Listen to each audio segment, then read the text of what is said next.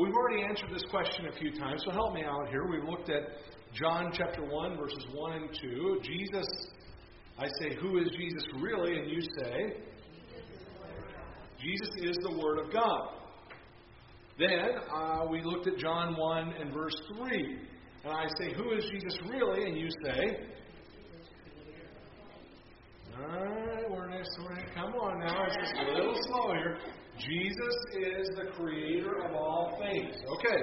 Now, that's the most recent one, just last Sunday. John 1 and verse 4. Who is Jesus really?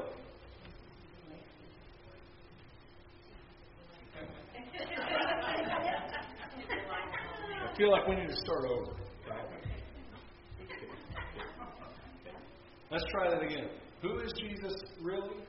Jesus is the life giver.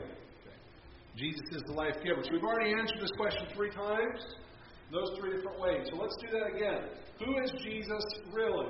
Jesus is the Word of God. Jesus is the creator of all things. Jesus is the life giver. Now, Jesus is the life giver. Um, I was wondering if this would do anything over the week. It didn't. It's still dead. Hasn't got any closer to living than it was before. We talked about this last week. Jesus is the source, the giver of life. We look at things that are alive and things that are dead, and we see that illustration. And John uses that picture to help us understand the nature of who Jesus is.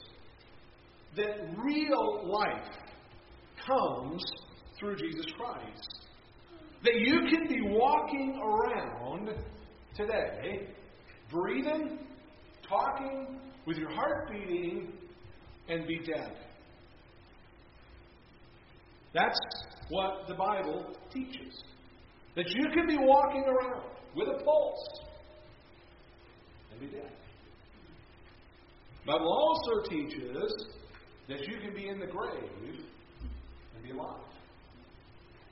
John 11, we have a verse there come into the, in the foyer. Jesus said that. Right? If a man, if anyone believes in him, though he may die, he shall live. See, you can be dead and still be alive. And the reason is that we think of life and death as physical things. We think of life and death in terms of our existence here and now. We began when we were born or when we were conceived. And we end when we die. But the truth from Scripture is that we do not end when we die. That there is life. That there is such a thing as spiritual life, eternal life. Having a spiritual relationship with God the Father.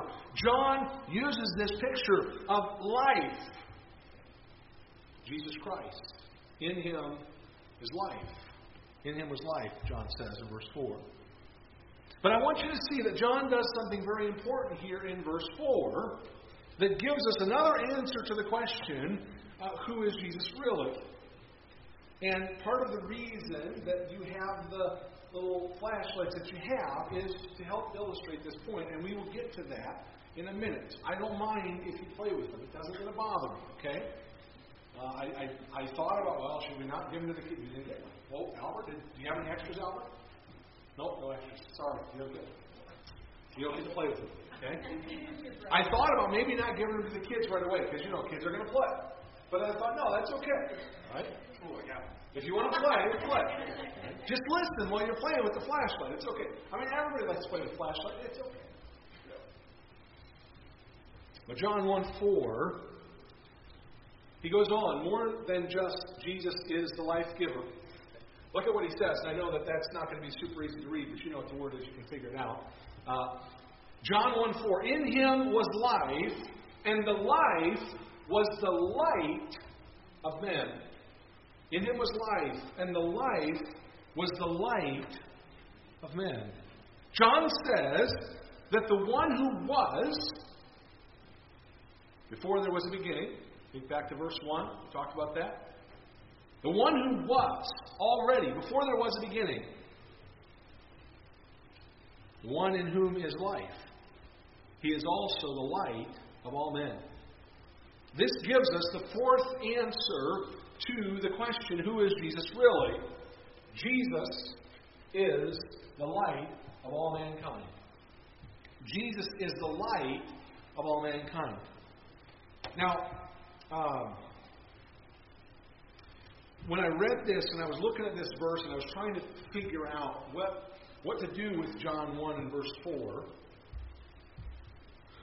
I began to consider this question How is it that life and light fit together here in this verse? Because John uses both things to describe Christ. He says, In him was life, and the life was the light of men. So he equates these two things, life and light. And so we wonder about that. What exactly makes these two things fit together? John says they're both in Jesus. But there's got to be something more than that because these are intended to illustrate truths to us. So if they're going to illustrate truths, they have to have some sort of connection that helps us to see what is John getting at here. Well, I asked that question this week. How is life like light? And how is light like life? Don't say that five times fast. You get your tongue to numb. Okay. Well, one way that these two concepts are similar is something that I touched on last week with respect to life. Last week we talked about life, and, I, and we asked, can we define what life is? And we realize we have a hard time doing that. We can look at these two different planets, we can see that one is alive and one is dead. We know that that is true, but we can't tell what is the thing that makes this one alive and this one dead. When did that thing go out of it so that it died? And where did it go? I mean, what is life in its essence? It's very hard for us to define. Well, the truth is, light is also very difficult for us to define. I'm not going to get into a, a physics lesson with you this morning. Although I have taught physics in the past, I probably could do that, but I'm not going to do that. But, but, but scientists who study physics are essentially studying light.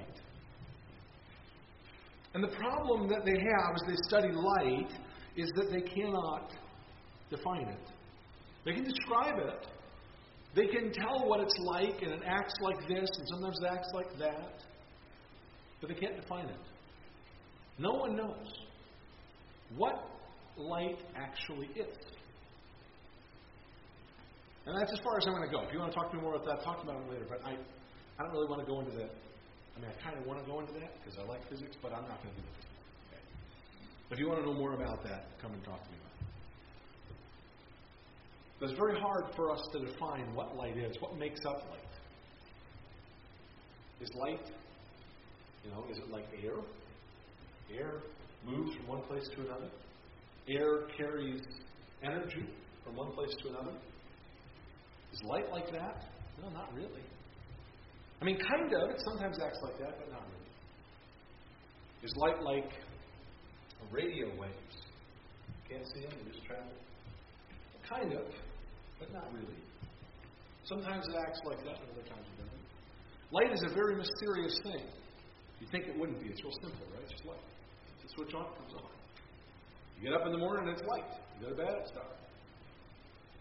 The truth is, we don't understand it have a hard time explaining it, have a hard time defining exactly what it is. Well, that, that is a similarity between light and life. They are indefinable to us. We can describe them, we can observe many things about them, but we have a hard time quantifying what they are. Another thing that's true about life and light is that they both require a source. They don't exist independently. Light doesn't just exist. Light always comes from a source. We flip the light switch, and light doesn't just appear in the middle of the room. Light comes from the fixtures. And those are sources intended to produce light. Life also comes from a source. We understand that. Even our life comes from a source, doesn't it? That's what we see to be true about these things. So there is a similarity. I, I would put it this way that, that they're not the same, but there is enough parallel between them that that's why John uses life and light here in this verse, and in, and in many ways he equates the two. And I think what John is getting at is this I think he's trying to get us to see this simple truth that Christ is life is equivalent to saying Christ is light. That when we say one, we're essentially saying the other. When we say Christ is life, we're saying Christ is light. I don't think that's a stretch at all. What do we mean by that? Well, what we mean is that when we say Christ is light, He is the one that brings reality into focus. It's His nature to reveal to us who we are and who God is. That's what John is telling us about Jesus in verse 4. He says, In him was life, and the life was the light of men. What does Jesus do? He reveals. That is what he does. It is his nature to reveal. To reveal who we are and reveal who God is. Well, who are we? What does it reveal about who we are? What does Christ as the light reveal about who we are? Now, I'm not taking this directly from this particular passage, although we're going to get to that here in a minute. But we, I think, if we if we look at Scripture, we realize something very important. That the question who we are, when Christ as the light reveals it, we come up with this answer. We are fallen, sinful creatures. We are fallen, sinful creatures. That's what we are. We are created ones, right? A couple weeks ago, we had the, made box and the not made box. We're in the made box. We're creatures. And above that, beyond that, we are fallen. We are sinful. We are corrupt. That's what the light reveals when it shines on us. That's the truth about who we are. And Christ, as the light, shines on us and exposes that reality. Not fun to admit, not pleasant to think about, but the truth. Now, what does the light reveal about God? What does Christ, as the light, reveal about who God is? Well, in contrast to us, we're just the fallen and sinful creatures. God is revealed as the perfect, perfectly holy and righteous creator. We're the creature. He's the creator, John 1 3. The light shines, and the light exposes us for who we really are. It shows us where we stand in relationship to God. We stand in fallen, sinful, corrupt, condemned condition. And God stands in perfect holiness and righteousness. You know, it's kind of like the, uh, the story of the emperor's new clothes. You guys are all familiar with the story, right, aren't you? The emperor's new clothes, where, where everyone's afraid to speak the truth about what's really going on. Everyone who sees the emperor is afraid to, to shine the light, if you will, on what's really taking place until a child, not knowing any better, not knowing enough to be afraid. The child speaks up and exposes the truth that the emperor's new clothes aren't clothes at all. That's what John is getting at here. That Jesus Christ is the light of all men. He shines that light on us, and it exposes the reality of who we are and who God is. And like the emperor, we stand there and realize all along we thought we had this new set of clothes on. It's not true. That's what John is telling us here about Jesus.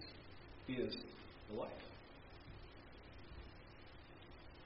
And it's interesting because John tells us here in this verse in him was life, and the life was the light of men. He's referring there to the, the pre existence of Christ as the source of life or the source of truth. He's speaking here of the fact that mankind was created with spiritual sight. And I think that's what verse 4 is really getting at. That in him was life, and the life was the light of men. Refers to from the beginning, from the creation, the life was the light of men. We were created with the ability to see and know the truth, with the ability to be in fellowship with God the Father. This was the condition in which Adam and Eve were created. If we had time to go back and look at the Genesis account, we'd see that.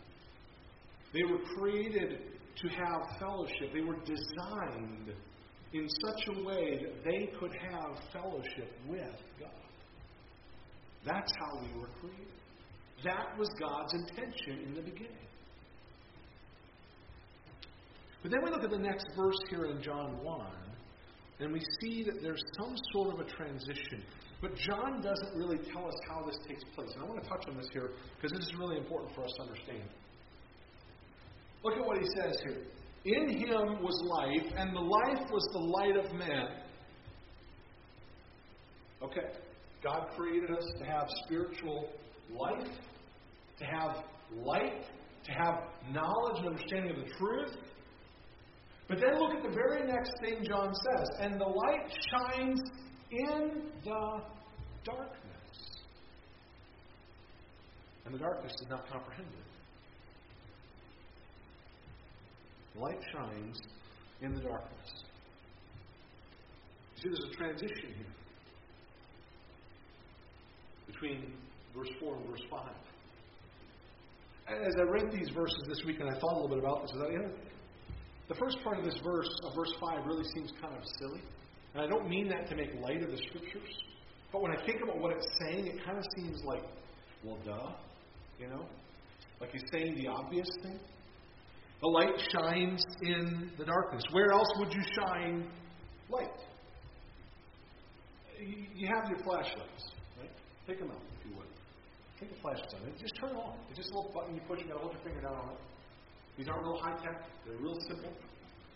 Turn your lights on. Everybody do that all at the same time. Turn your lights on. I want you to see how much of an appreciable difference do those lights make in this room when you all turn them on. I mean, there's 36 of them. That's a decent amount of lighting here. Now, if our old light fixtures were still in here, we'd probably be like, whoa, is great. If this new one in here is nice and bright in here. How much difference does it make? Everybody get their lights on? Anybody not? I mean, come on. Everybody get along here. Lights on. Mike, get your lights on. This is your chance to play with it, lay it all over, do all okay? Anybody, any, is there any difference in the room when we all turn those lights on? See, we shine our lights into a brightly lit room, what difference does it make? What impact does it make? Of course, that's that's silly. Oh, your light's broken. You got the broken one. There's always one. Now, uh, Greg, Sam, Albert, would you guys help me out here? Would you mind shutting things down for us? All right, give these guys a second. We're going to try and change the change the situation just a little bit. We going to do this up here?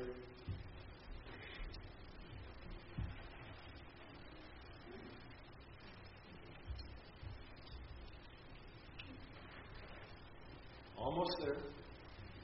Just about there.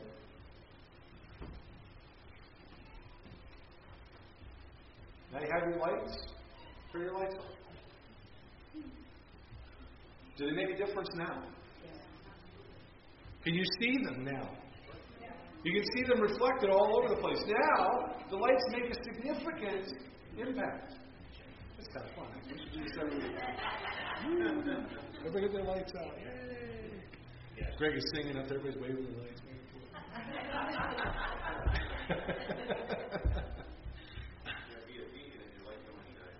You can see him.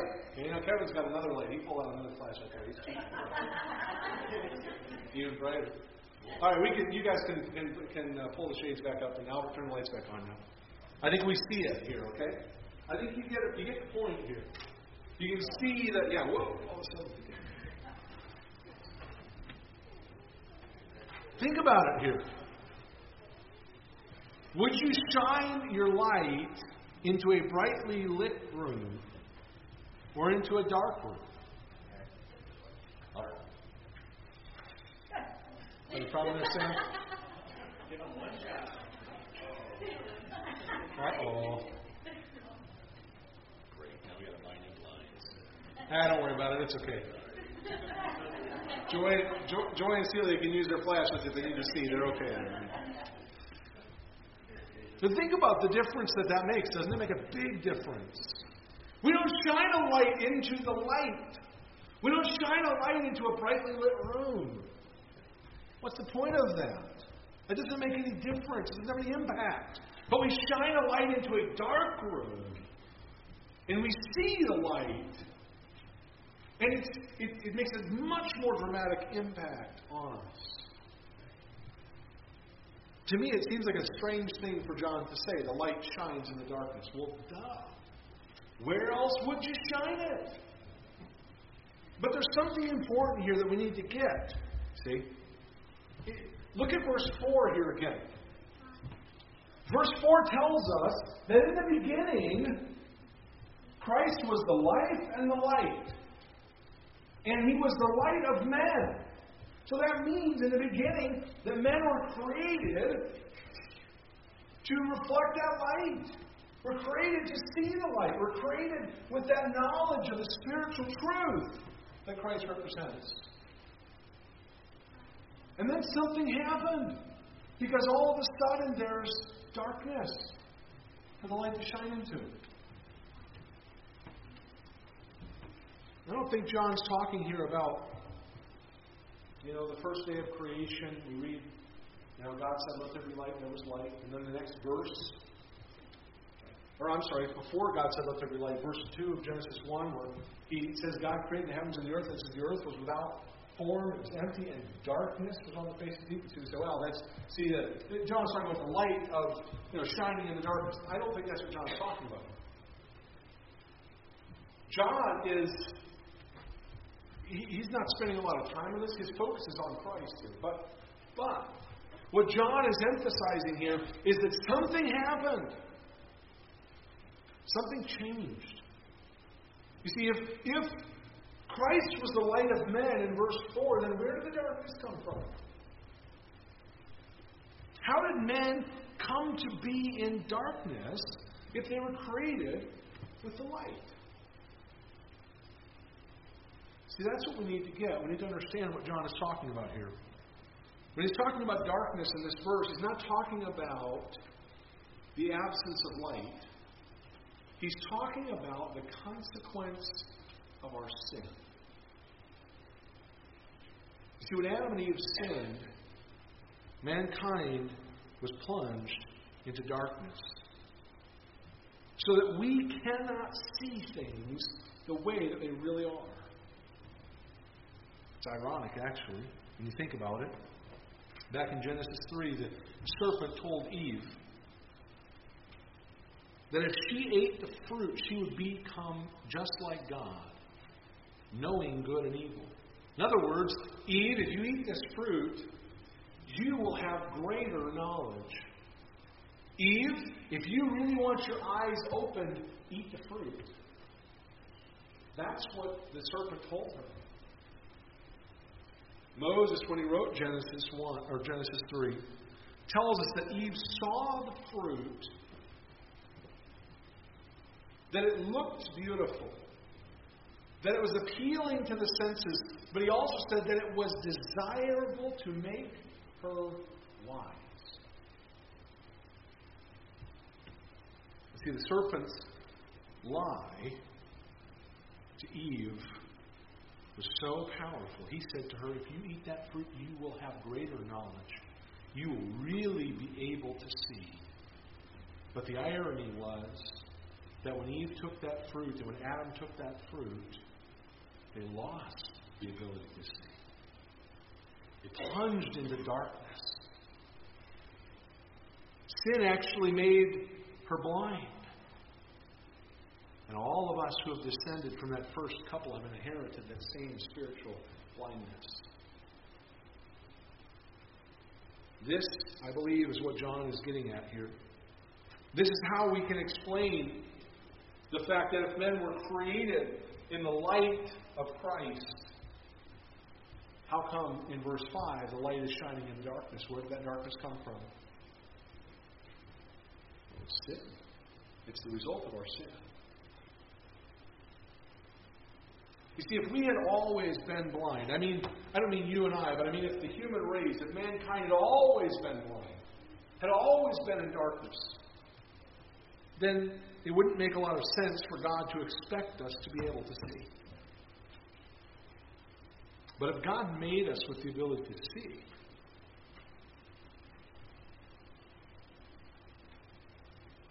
then something changed. And that's what we get here.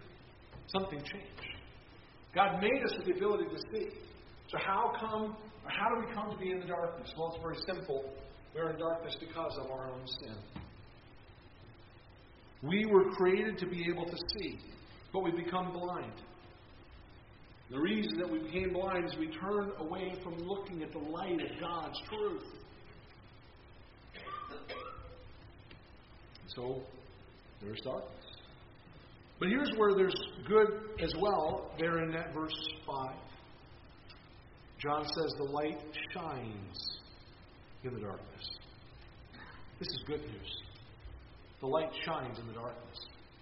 Just because we have become blind, just because we have come into darkness because of our own sin, doesn't mean there is no hope. Our hope is in Jesus Christ because He is the light of all mankind. That's why this is important. Who is Jesus really? He is the light of all mankind. We come into the light, we're able to see. Christ is the means by which we are able to see. Even before there were men to see, Christ was the light shining the very light of God. And the light doesn't shine into light, but it shines into darkness. That is, it goes where it is needed most. It goes where it will make the greatest impact. But I think it's interesting in verse 5 because even as the light shines in the darkness, we see a problem. So let's look at the last part of verse 5. John says this The light shines in the darkness, and the darkness did not comprehend it. The light shines in the darkness, and the darkness did not comprehend it.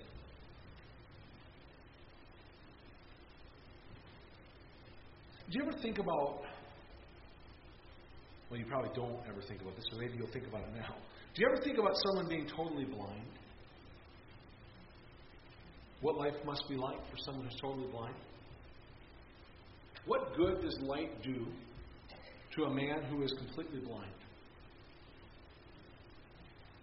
Does it make a difference whether the lights are turned on or off in the room?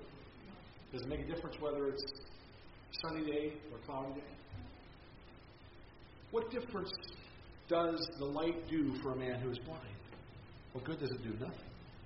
Does no good at all. In fact, if a man is blind, he might conclude that there is no such thing as light. Because he can't see it. He has no way to observe it. He can't feel it. He can't sense it in any way, can he? What about a man who's spiritually blind? Is it possible that a man who is spiritually blind might conclude that there's no such thing as light? Spiritually speaking. No such thing as truth. Sure. In fact, it really wouldn't be all that much of a stretch for him, would it? Someone who's blind to think there's no such thing as light. Man who's spiritually blind to think there's no such thing as the light of God, as the truth. He can't see it. He can't sense it. He doesn't have the capacity for it. I was thinking about this this week. Okay, a blind man. He can't see. He has no way to know that light even exists. Except one. How is it possible that a man who is blind could be convinced that there is such a thing as light?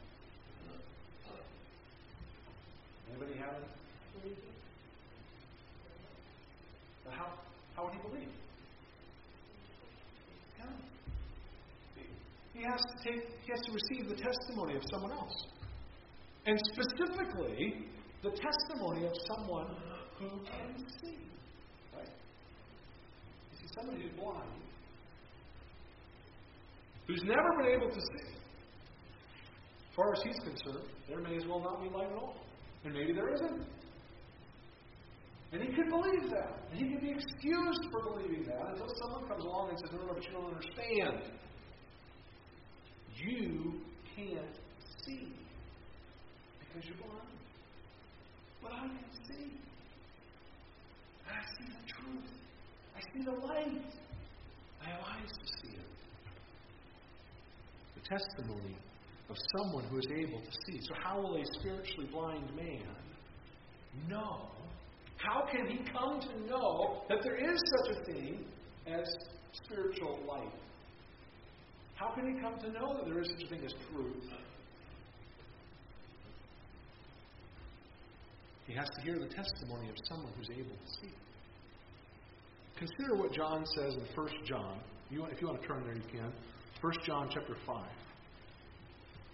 John offers us a testimony. You see, if it takes the testimony of someone who is able to see, who better than the testimony of God Himself? Right? What is God's testimony when it comes to this issue of light? Look at 1 John chapter 5. In verse 9,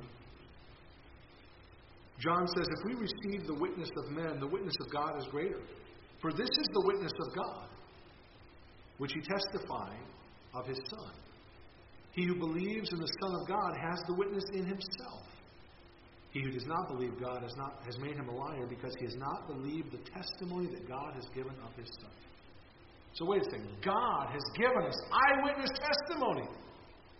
The one person who's able to see, the one person who's not affected by the darkness, who sees, has given us testimony. And what is his testimony? Look at verse 11. This is the testimony that God has given us eternal life, and this life is in his Son. He who has the Son has life. He who does not have the Son of God does not have life. And then John says, These things I have written to you who believe in the name of the Son of God, that you may know that you have eternal life, and that you may continue to believe in the name of the only begotten Son of God. It's darkness. We can't see. We're blind. We need the testimony of someone who can see. The good news is we have it. This is the testimony that God has given us eternal life. And this life is in His Son. See, life and light go together. We have the testimony. We have the light shining in the darkness.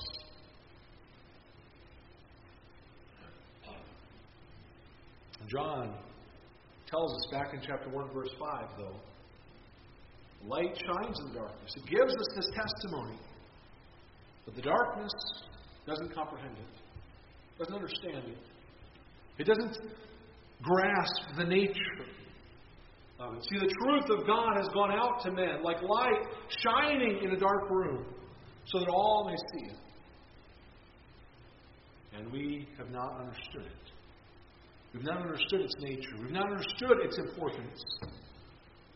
Even as the light shined on us and revealed our sin for the corruption and perversion that it is, we've hated the light. We hated the light because it exposes who we are.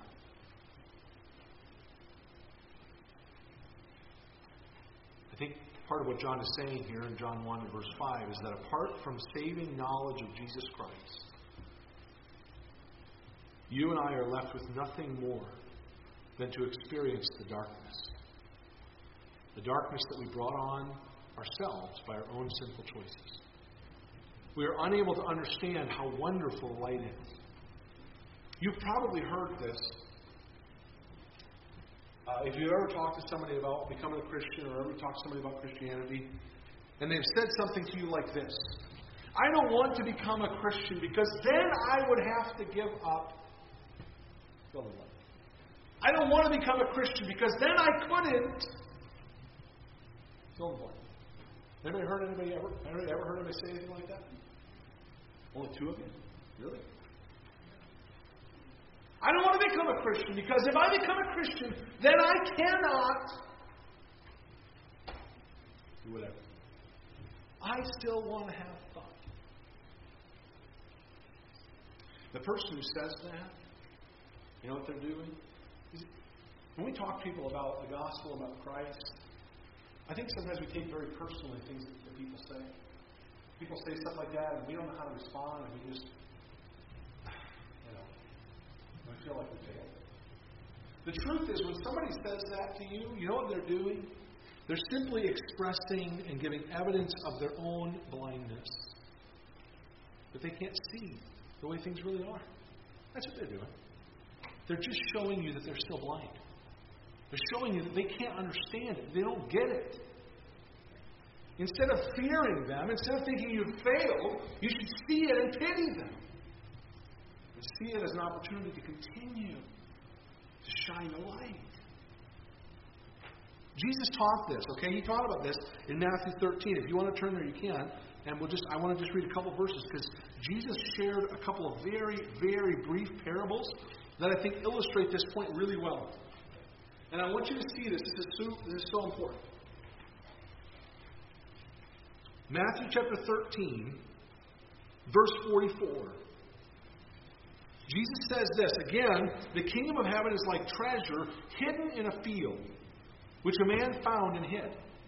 And for joy over it, he goes and sells all that he has and buys the field. Read the next verse. Again, the kingdom of heaven is like a merchant seeking beautiful pearls, who, when he had found one pearl of great price, went and sold all that he had and bought it.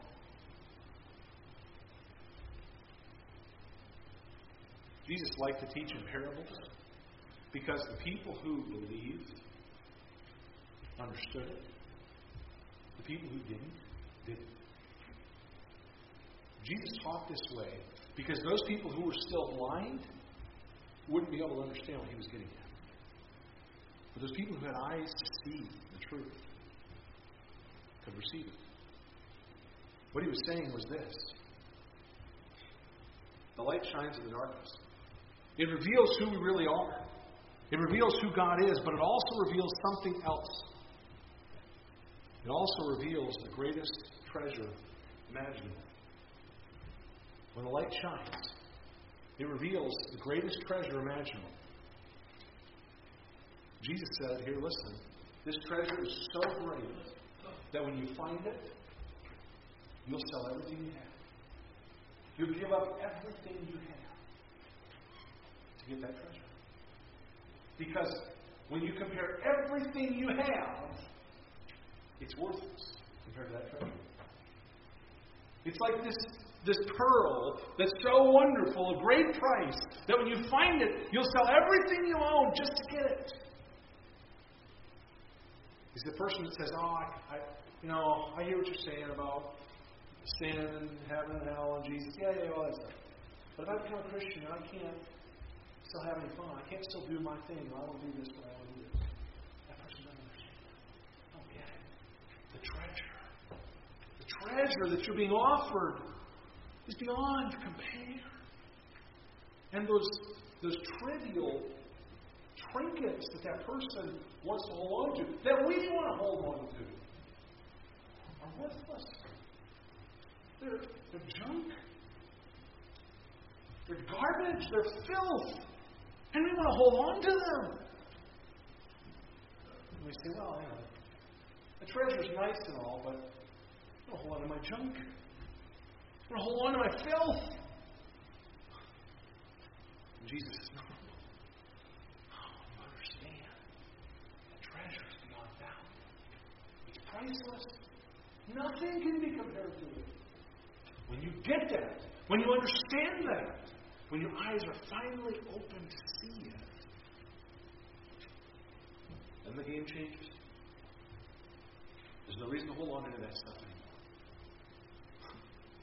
Not only do I not want that stuff, I want to make this deal as quickly as I can. I don't want to miss out on the treasure. I mean, that's the picture that Jesus is giving us in Matthew 13. This is the treasure. But here's the beautiful thing about it. What do we have to do to receive the treasure? We don't do anything. Jesus Christ has already done it. He already paid for the treasure. He bought it. He paid for it when He died on the cross. His blood was shed to redeem us from sin. His blood was shed to satisfy God's wrath and to reconcile us with God. He rose from the dead to give us eternal life, a spiritual relationship with God the Father. This is the treasure Jesus was talking about. This is the pearl of great price. This is the exchange that we make. Now look at, look at this. This is so important. What do we give up? Do we give up anything? Yes, we do. But you know what we give up? We give up our sin. We give up ourself and our selfish desires. That's what we give up. You know what we get? This exchange, what we're selling off so we can buy this treasure, what we're getting rid of so we can have the one priceless thing. The trade is we give up our sin and ourself. And what we get is righteousness and life. That's what the light is about. That's where the light is shining. So that we'll see it. Is it these people who are blind? Maybe it's you. Maybe you're here this morning and you're blind. You still think that this Christianity thing isn't worth it. That it's just too much to ask for. I can't give that up. I'm not ready for that. I'm saying this as lovingly as I can, but you're blind. You don't know what you're talking about. You're like a blind person saying, "Oh, there's no such thing as light. There's color red. You kidding me? There's no such thing." We'll give them these pews, actually. Do.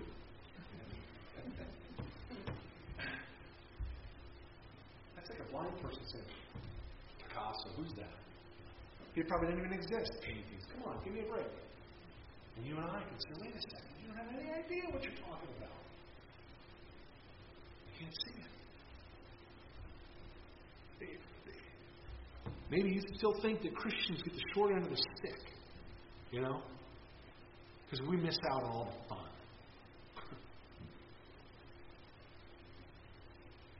you have no idea. The true light that shines in the darkness shows us the only thing we have to lose when we come to Christ is the guilt of our sin. We have eternity to gain. So I want you to think about this this morning and ask you this question Will you be angry? Are you angry at the light? Because when the light comes, it shows that you're sinful.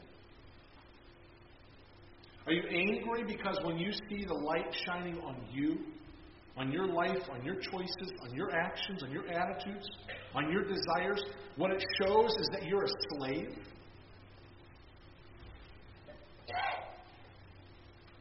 That you are a slave to sin and you can't break free no matter how hard you try? That's what the light of Jesus Christ is doing. Or will you realize that you are in a desperate situation? that Jesus Christ is offering you treasure beyond anything you can compare. And cry out to Him to save you from your sinful self. That's the right response to the truth of who is Jesus.